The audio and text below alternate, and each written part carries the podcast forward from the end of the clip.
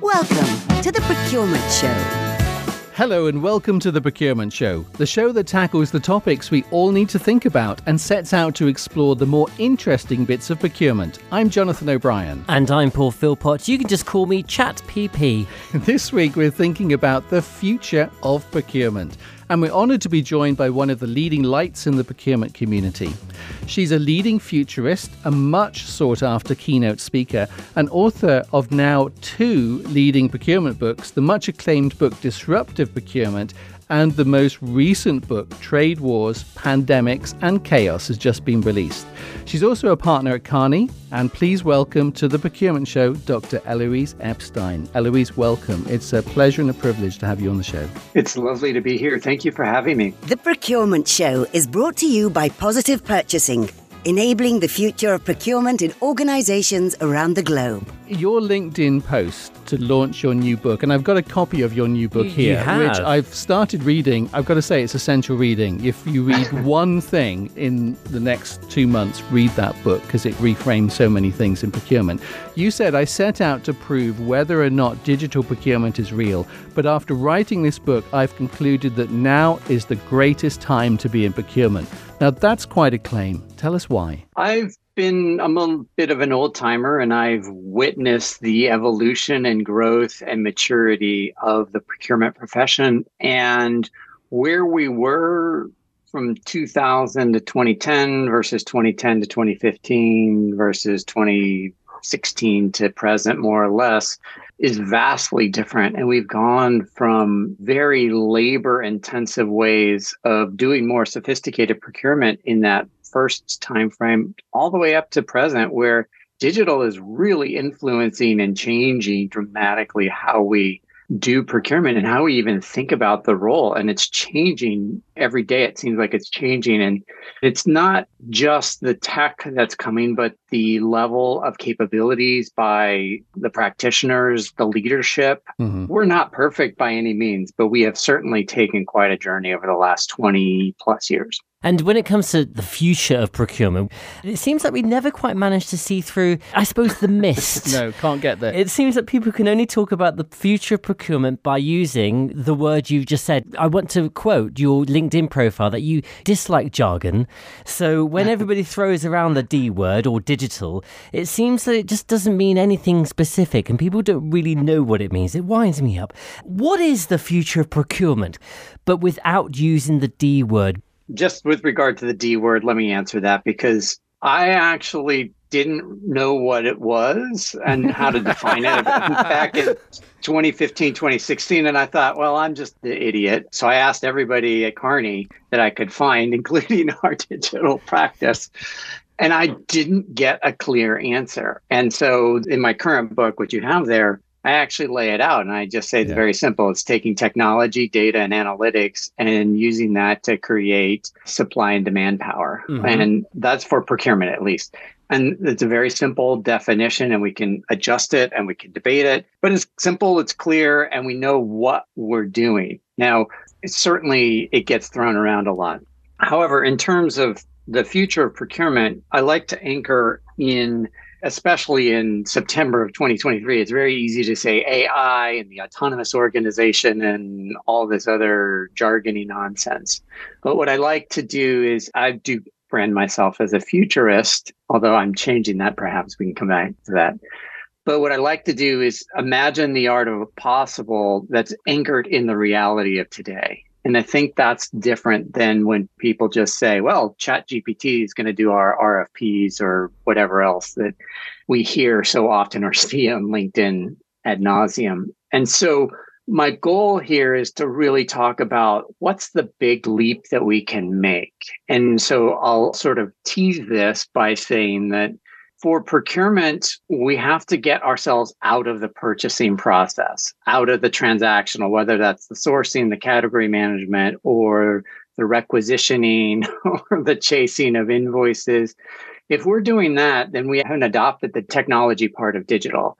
So if we do that and we get ourselves out of the transactions, which so much of a, what we do is transactional based, Then we get to the strategic. That's where we start to take data and the analytics and we create intelligence. And I would argue, and this is what I'll set up perhaps for a follow up question, is that that gets us more into the end to end supply chain view versus just simply processing or doing purchasing. And so to me, the future is where we take that intelligence and become integral parts of end to end supply chain operations. It feels like there's a number of key steps here. And if we think about some of those steps that have happened, if you look at a sort of current good strategic procurement function, they'll be doing category management well. Mm-hmm. Know, and remember, a lot of people don't do it well.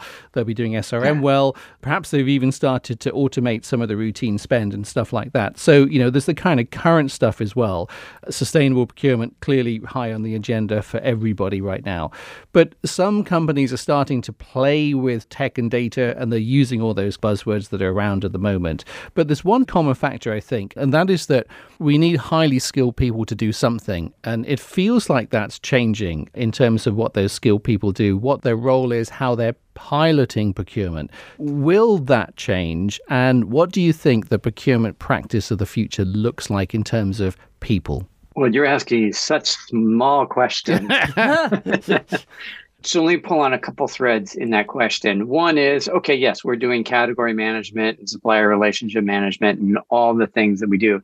Let's just magically say everybody's using or is doing category management or SRM in the way that we've designed and imagined and talked about it.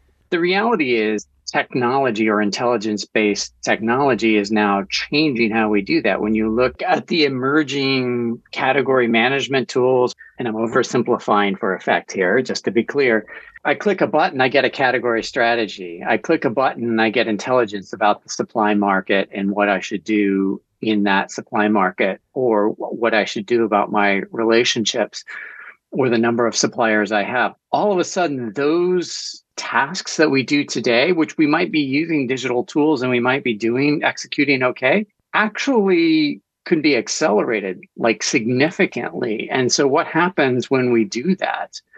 Then the second thread I would pull on is the people. The people, we need to get them to understand that A, you can start to adopt these tools. We have to develop the digital literacy to understand that and then to make use of these tools. I'll try not to go on a rant here, but one of the things that drives me bananas about the whole chat GPT as applied to procurement is everybody's running around saying, Hey, I can chat GPT an RFP. Well, that's great. And then you chat GPT it, and then your supplier chat GPTs the response. Well, maybe we don't even need to do the RFP and so sometimes we have to reimagine how we're doing procurement. And that's where, and the, the third thread in that is that if we can bring intelligence to our supply base and to the organization, then that really allows us to elevate and really look at and influence the broader supply chain, as I intimated here. This is all very scary stuff.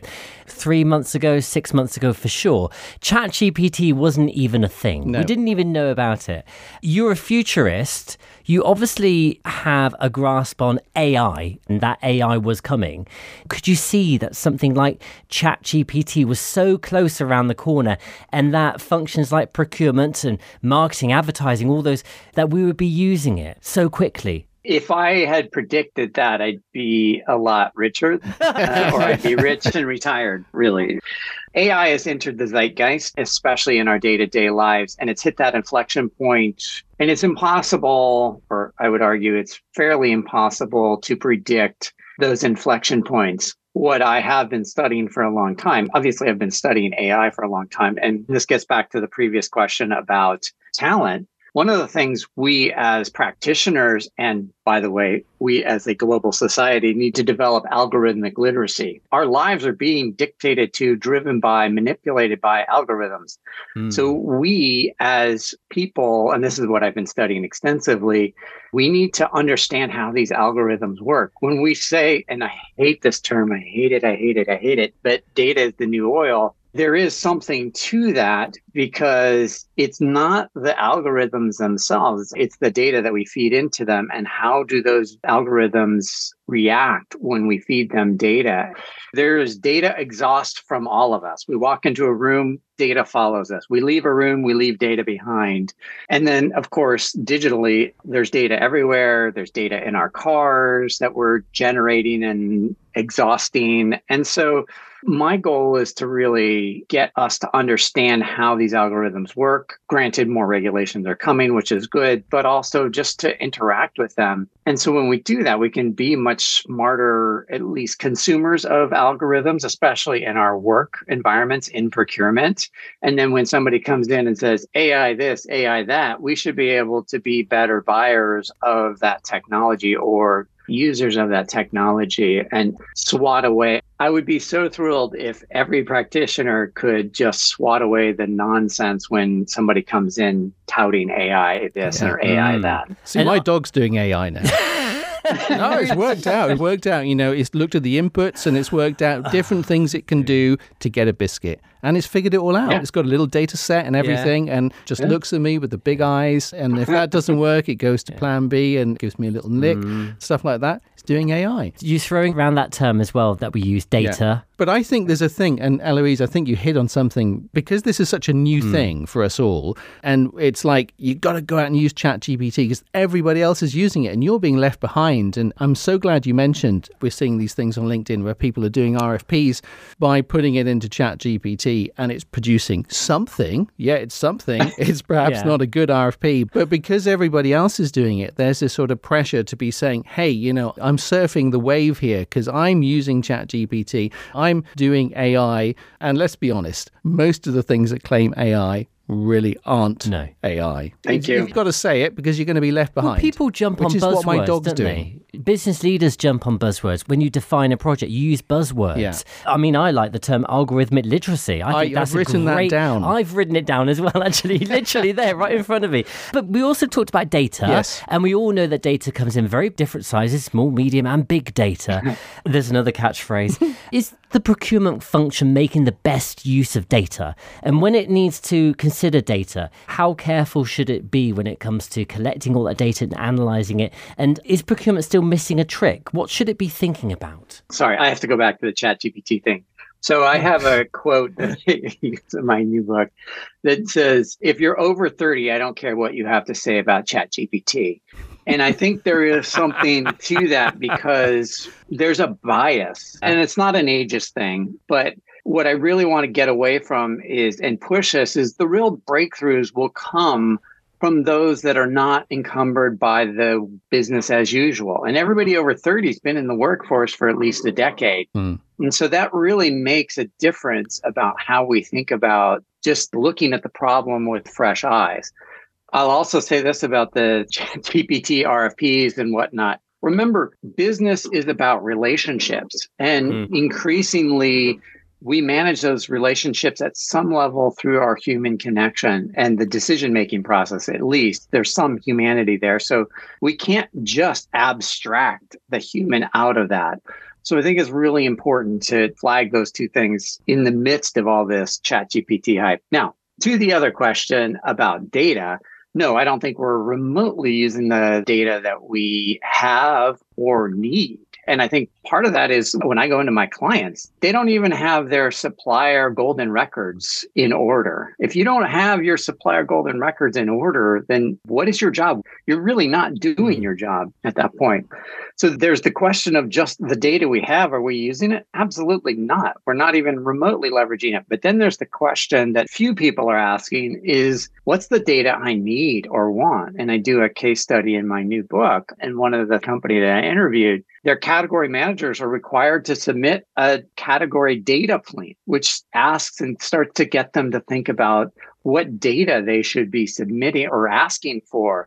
And I really like that and highlight that because that's an important change in the way we operate. Ultimately, what I want is taking ownership of what we want tool wise, data wise, and what are the analytics we're going to produce. The Procurement Show exploring the more interesting bits about procurement.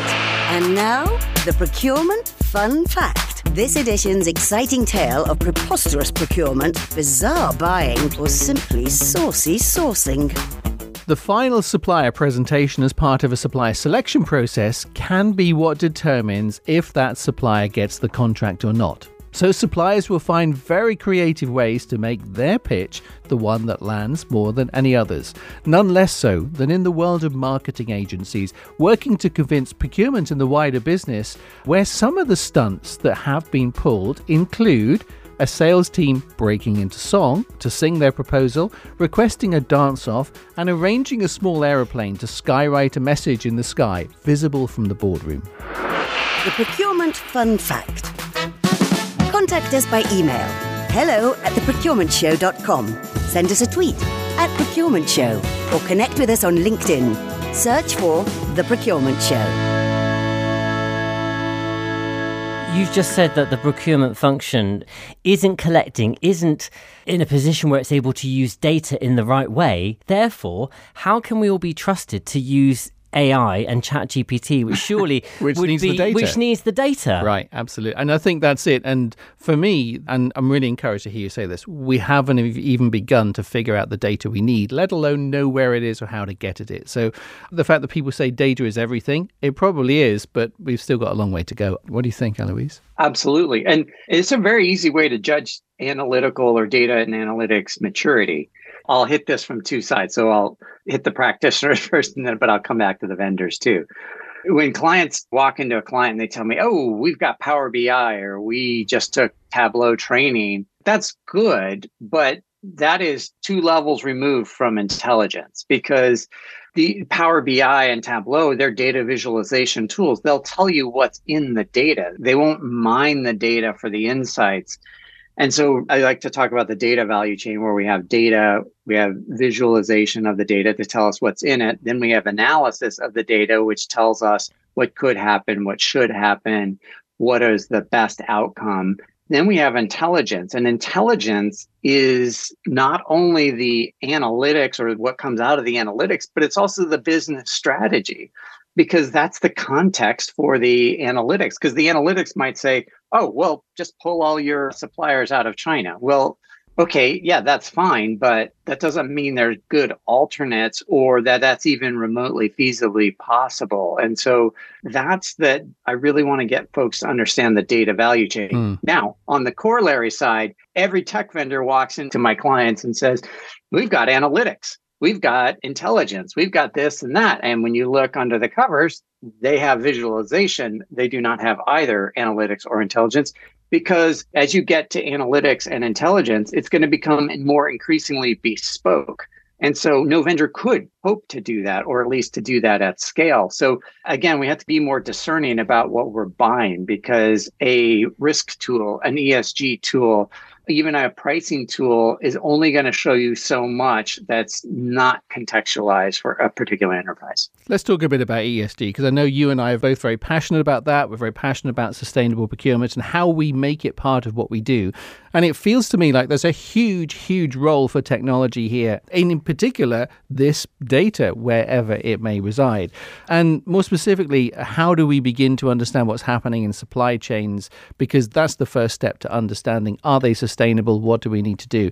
Looking very specifically at ESG, what are the things that you think we'll see that will help us do that? Well, I'd like to see some decent ESG tools because yeah. what's out in the market is pretend ESG or at least phase zero. I should be more delicate. I was going to say, you, you don't hold back, do you? This is good. yeah, uh, a survey, a internet scan of news sites, even an audit at scale, like those are designed to be at scale tools, and there's nothing wrong with that. But just because you put a survey out doesn't mean that the supplier understood what the intention was. I've watched many or evaluated many RFP responses come back, or even the questions that are just so bizarrely worded, and that nobody could hope to ever answer the question in a way that would be useful. And in fact, a lot of RFP responses are just check the box exercise. And do you take cybersecurity training? Yes or no? Well, if you answer yes, then okay, great. But if you look at the cybersecurity training, you find that all of them are terrible. These learning management systems that we quote unquote take to learn cybersecurity, they're nonsensical or just flat out trash. They don't teach us anything. So, yes, we check the survey that we do cybersecurity, we training, but we're no more protected than we were before we answered that question or before we even rolled out that program. And the same is true for ESG. Okay, so we want to understand the carbon capture of our supply base. Great. But do they even understand it? Do they have the resources? Mm, yeah. And if you want to go back to the big D that we talked about at the beginning, why did blockchain fail? Blockchain was going to be all this great yeah. technology. Well, ultimately it failed because you're talking about rolling it out to tens, 20, 30,000 suppliers, most of whom are non-technical. And even if you just roll that out to your top 100 suppliers, trying to manage the blockchain at such an early stage of its development, that's never going to happen. And so I think we keep looking for quick fixes and by quick fixes, I mean throwing a digital solution at something that is really complicated. And I write a lot about applying digital to ESG. It's just in its infancy, and that's okay, but let's not conflate that with actually making progress. I know I'm about to get into a lecture mode here, but if I could just say one more thing about the news scraping. The news scraping is biased because even if you scrape the web for tens of millions or hundreds of millions of articles, that's only what's published and that's only what's published in english or translatable so many of the risks around esg or the problems are in areas where there aren't newspapers yeah. there's failed yeah. governments there's things you have to put boots on the ground to see and so I want to put a big C caution around our throwing digital at the ESG problem. That's really, mm. really insightful. Very good point. Yeah. You mentioned blockchain. Blockchain seems so last season now, doesn't it? It does, yeah. okay, so what are the pitfalls in all of this? Say, for example, we have complete supply chain transparency and we can see everything that's happening at a remote supplier and be using all this data driven procurement. Are there any downsides that we need to look out for? Well, certainly security is going to be a big one. And so back to my cybersecurity example, if you're going to plumb your supplier systems, even if you segment it and put it in a demilitarized zone in the cloud, you still are exchanging vast amounts of data. Mm-hmm. So we as practitioners need to have a better understanding of data systems and architecture of where data goes from here to there, how we secure APIs, because APIs, while great for integrating, can have security problems. And even so, there's also questions about are we looking at all the data? Okay, so we're getting all the production line data, but are we getting data from the wastewater? Are we getting data from movements inside or outside the building? Are we getting health and safety data? It gets back to just understanding what's the totality of the data we can have. And then, of course, what do we do with it? I want to come back to the AI thing because we mm. talked about this and we're really clear that actually a lot of the things that claim to be AI are not AI but it feels like there's some sort of role for AI in the future. You know, you can't move without something being AI. However, if I think about what is happening out there in the world at large, you know, we are actually beginning to use this, beginning to use it to find creative solutions to things that didn't exist before. In your industry, Paul, in the media industry, the voiceover industry, you know, that's an industry where you can get a voiceover generated by an AI thing that will be as good as the original. Well, right? we're obviously not promoting that. You know, obviously I, I would disagree that, but yeah, you know, otherwise I'll replace you. but, so maybe it's not but that no, good. But what you're saying is yeah, right. A yeah. lot of jobs, a lot of industries are definitely being heavily touched and influenced by AI. Yes, carry on. So where there's an opportunity to create something, mm. AI has a role. Whether it's graphics, we learned this week yes. that the first signing of an AI recording artist as well. The song, I think, has been written by a human, but the music and the voice is completely synthetic.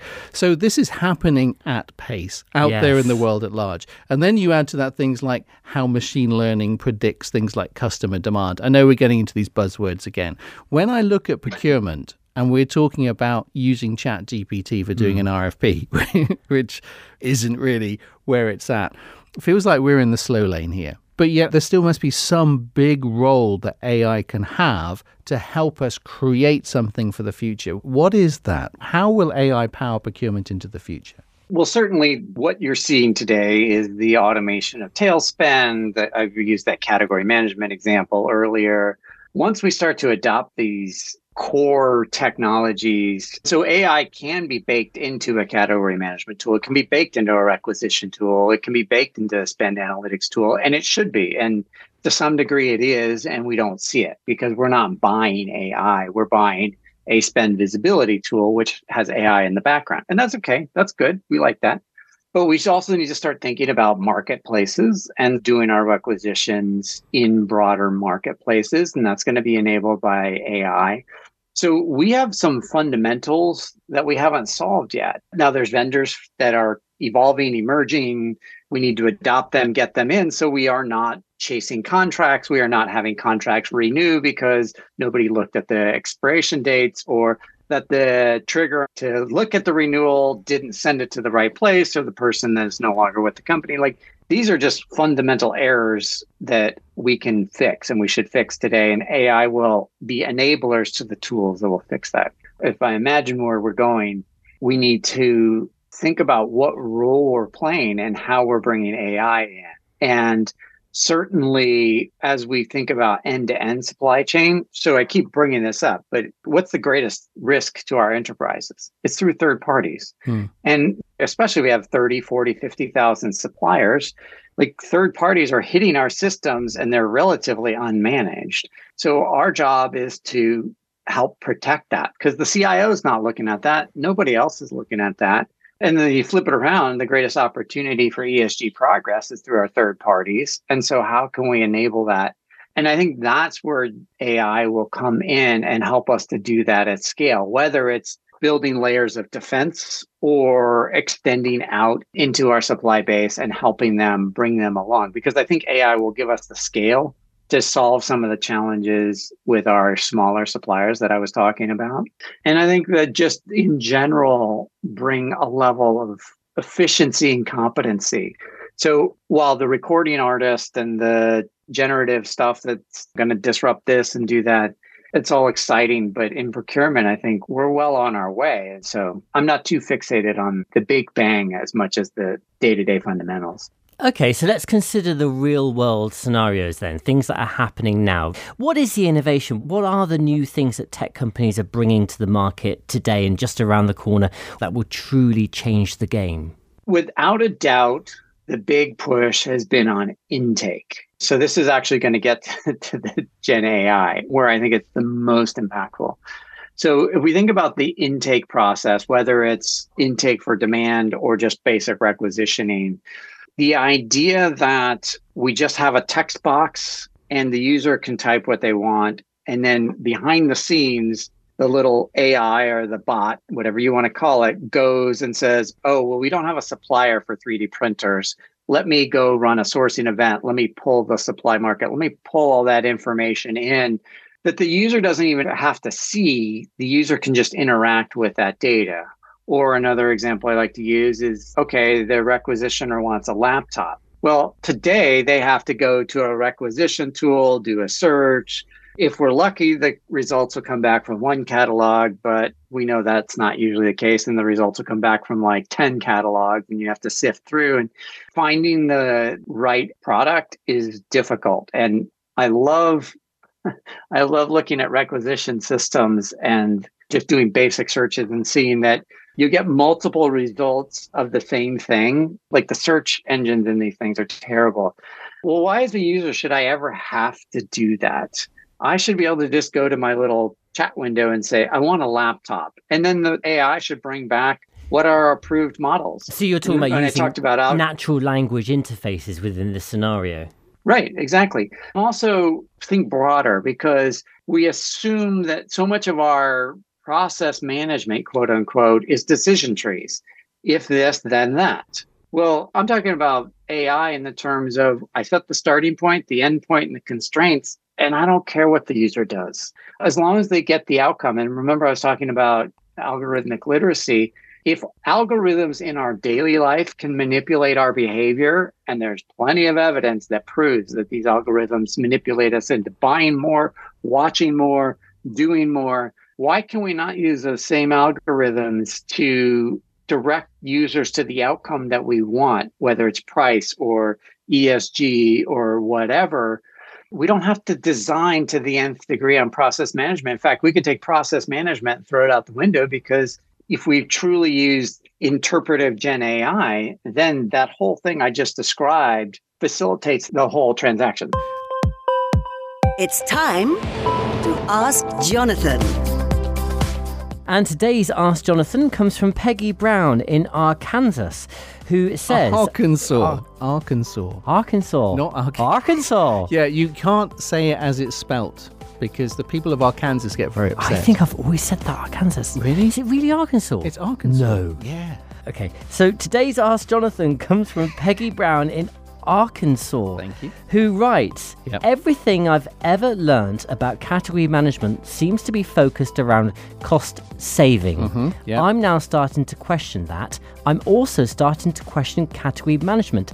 Is its days numbered? Yeah, I've been asked this question before, and the answer to that is no, because it's something that's based upon sound economic principles. It's just how you practice it and how you decide what it is you're setting out to get. So, 20 years ago, everything was about category management mm-hmm. as a vehicle to drive significant savings. So, you get what you start with. If you start by saying, We want to get savings, that is an approach that allows you to understand a marketplace, engage with the business, understand the power position you have, and be to drive in the optimum category sourcing strategy. But of course, right now, savings cost management is important, but what's also important is how sustainable are our supply chains? What sort of value can we get from the right relationships with our suppliers? How much risk are we exposed to? Where's the next generation of innovation coming from? And not only what's happening with our suppliers, what's happening in our supply chains as well, especially in terms of sustainability. And can we mitigate the price increase that's just been driven through onto us? So, what our needs are as an organization and as a procurement function have changed. If we hold on to that savings thing, we're missing a trick. We're probably out of line with what the organization is trying to do. Instead, if we start by saying, what is it that the organization is trying to achieve here? And what sort of intervention does it need from its supply base? Then that means we set out to do category management, perhaps with sustainability as our goal, perhaps with innovation as a goal, and that might be coupled with right price mitigating price increases. So it's all about what we set out to get from it. But a lot of the stuff that's out there published and talking about category management still very much talks about it as a savings vehicle. That's an old, outdated way of looking at it. You've got to look at it as a value vehicle mm-hmm. and you've got to define the value that you need. Thank you. Good answer. Thank so, no matter where you are, from Arkansas Can't believe you To- did that. Kathmandu. Poor Peggy. If you've got a question to ask Jonathan, here's how to get in touch. Ask Jonathan. Email your question to jonathan at theprocurementshow.com. You might be part of the next show. The Procurement Show. The latest thinking, the greatest insights. And if there was one big disruptor that you see is about to happen, whether it's technology, whether it's a company, what is that? I'm going to stick on intake for a second hmm. because if intake plays out like I suspect it will, it will become the organizing umbrella and it will put all the source to pay systems, or even if you look at my spider map, all the startups. The threat to everybody is that they become sublimated to the intake system. So you still have this whole expansion of different capabilities, but all of a sudden it's under the umbrella of the intake tool. And so that would fundamentally reset the whole procure tech equation if you're buying procure tech. Wow. And I think that can't be understated because that means all of the legacy source to pay systems will immediately be under immense scrutiny and pressure more so than they are today. And the billions upon billions of procure tech investment, while well played out, may fall victim to a massive technological innovation. May I bring the conversation back to people, to the three of us here and everyone, the 10 million listeners that we have out there, of course, and then some. And, and your mum. And my mum. Let's say that now is the greatest time ever to be in procurement. There's so much technological innovation, yeah. but it all relies on us. We have to use that technology. What's the skill set that I need in order to make my new path through procurement? Should I be a procurement expert, or would I be better placed if I was going to be a data scientist and then work in procurement? What does the procurement professional of the future look like? And are there any skill sets that perhaps we're missing that we should learn to adopt? I think we can take all of the core procurement skills and distill them down into a two hour training and be done. The, the skills that we spend days and weeks and months or maybe make it a two day training session in person. But because most of those skills are getting eradicated, we've talked about several of them already. I don't even need the 30 years of experience buying chemicals or buying fill in the blank category, like buy IT software or anything IT, because I can go to there's vendors in the marketplace that will just give me what I should be paying for X license and they might even negotiate that for me on my behalf. So I don't even need to build up a full category management function or even perhaps a category management function at all. So the traditional procurement skills, I don't think hold up in this new world because pardon the, the use of the term, but I think the AI eviscerates all of that. So I think then the question is, is what does procurement do? And the skills we need more importantly are a love of data, a comfort with data in many of the ways that we've been talking about the algorithmic literacy I've been talking about. We call it a business athlete, but understanding the business and having our metrics tied to business outcomes. What we've learned from watching HR, finance, and IT organizations is that they're not tied to business outcomes.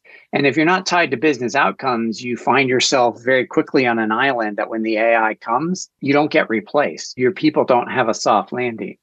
What I love about procurement is that the more we get embedded in supply chain more broadly, and we are, we are squarely in the supply chain, then the more we are tied to business outcomes and the ability to deliver on the customer promise. And so we have to understand our work in that context, not in the context of quote unquote managing spend or savings. So then we need new communication skills and we need to be able to understand how people learn, how people in process information. And remember back to my issue with the ESG surveys or the risk surveys is like are people understanding what we're asking them? And these are things that we can't just take it on faith that we sent the survey out they responded that we actually are any more protected in one way or another. And then just to build on the data science at the risk of making this into a lecture i don't think we should hire a bunch of data scientists because we've done that for the last 10 years and then they solve a problem then they get bored they can't find anything else to do and then they move on I think the business has to move to the data science and we have to get comfortable with the analytics and the creation of intelligence. Now, to bring it back to Gen AI, I actually think that's the second use case that I'm excited about, but it's way more nascent, is using Gen AI for intelligence creation. That's where I think there'll be a big boom, not just for procurement. And that's will allow the business to go to the data science instead of bringing data scientists to the business. Jonathan, for somebody who works within procurement training, personal development, leadership development as well, do you agree with this? Also, how would your training, the way that you approach things, need to evolve? The idea of training people to work the tools, I mean, that's still very much current today because companies are so backward on these things. But doing category management, working through a series of tools, we've been doing that using PowerPoint templates for years. Mm-hmm. Still, the way 95% of companies will do that, relying on good, highly skilled people to be able to get breakthroughs. But all of that stuff can sit behind. So we've been doing a lot of work developing the Capella tool, which creates that guided category strategy. So behind the scenes, it's taking those tools and how do you actually take that away from the procurement practitioner so there is a system that guides you mm-hmm. towards mm-hmm. that. Link that to data that's out there, link that to what's happening in a marketplace, and you begin to have something very powerful. So you don't need the procurement expert doing 80% of the spend. I think you still need a handful of people doing the really strategic stuff where you can be really creative and think about how do you use procurement to drive business outcomes. But obviously, all the routine spend will be automated if it hasn't already. But there's that bit in the middle that I think will be handled through some sort of system that will do that. So you won't need that level of procurement training, it will be embedded. So I think the writing's on the wall for that, but it's still got another 20 years to run because that's how slow this industry moves, I think. Yeah, totally agree. Again, I'm talking about future forward. What's the line that we're marching towards? Yeah, mm-hmm. Consulting companies in particular are going to spit and make millions upon millions upon millions of dollars doing the same thing we've done for 20 or 30 years. Yeah. But making money is different than solving tomorrow's problems. Yeah. And I don't mean that pejoratively. That just means mm there are different motivations and different outcomes, and that's okay. One can serve today's needs, and one can also serve tomorrow's needs, and that's okay. So, if I'm the CPO of a large company and right now I've got to pull together my procurement strategy for the board, the board wants me to present this early next week, what should my main focus be? 100% getting good at big D digital. So, tech, data, analytics, and the requisite investment. Because until you do that, your entire enterprise is at great risk of peril. And the flip side, as I like to say, is then if you're going to do anything on ESG, you better get a handle on what your suppliers are doing or your third parties. And all of those together, it's going to make the enterprise more secure. It's going to get you further on your ESG goals. And oh, by the way, the only way to do that is through digital means. And so I would take that to the board right now, right today, because all of those are board level objectives. And in the process of this big de digitization, we'll get the cost savings, we'll get the efficiency gains and the benefits that have long eluded us as a profession. Elouise, over here in the UK at the time of recording, it's 6 p.m. What time is it for you over there? Almost 10 a.m. Almost, Almost 10 a.m. We're thinking about dinner. Yep. You're obviously thinking about breakfast if you haven't already. Tonight, I'm going to have some takeaways, Jonathan. Nice. Yes, yeah, nice segue like there. It. What would your top three what is the future of procurement and supply chain takeaways be? And you cannot just say tech, data, analytics. Fundamentally, it's people. Business runs on relationships, as I said earlier. And so we can't lose sight of that. No matter how much AI you put in the world, at least until the robot overlords take over. mm-hmm. At this point, we are humans living in a human world, and AI can make us better, faster, whatever, fill in the blank. And that's all good. But business runs on relationships. So we can't lose sight of that. So that's number one. I think the other piece I would say is to understand how procurement fits in supply chain and really advocate for breaking down the barriers. Nothing drives me crazier than procurement and supply chain thinking that there's two totally different functions in the enterprise when we're all the same. And I don't care if you're direct or indirect, or if you manufacture, or you don't manufacture, or you add third party logistics or you don't. I don't care. We're all in the same family. So, one is get the people upskilled and not only technically and with relationships, but two is understand procurement's role in the enterprise. That's probably a cleaner way to say that. And then my third takeaway is to really take a step back and really think about what it is we're doing. And the fact that we're still talking about spend management also drives me crazy. Apparently, a lot of things drive me crazy, but uh, so in procurement, we have this really bad habit of talking in procurement vernacular that nobody else in the enterprise cares about.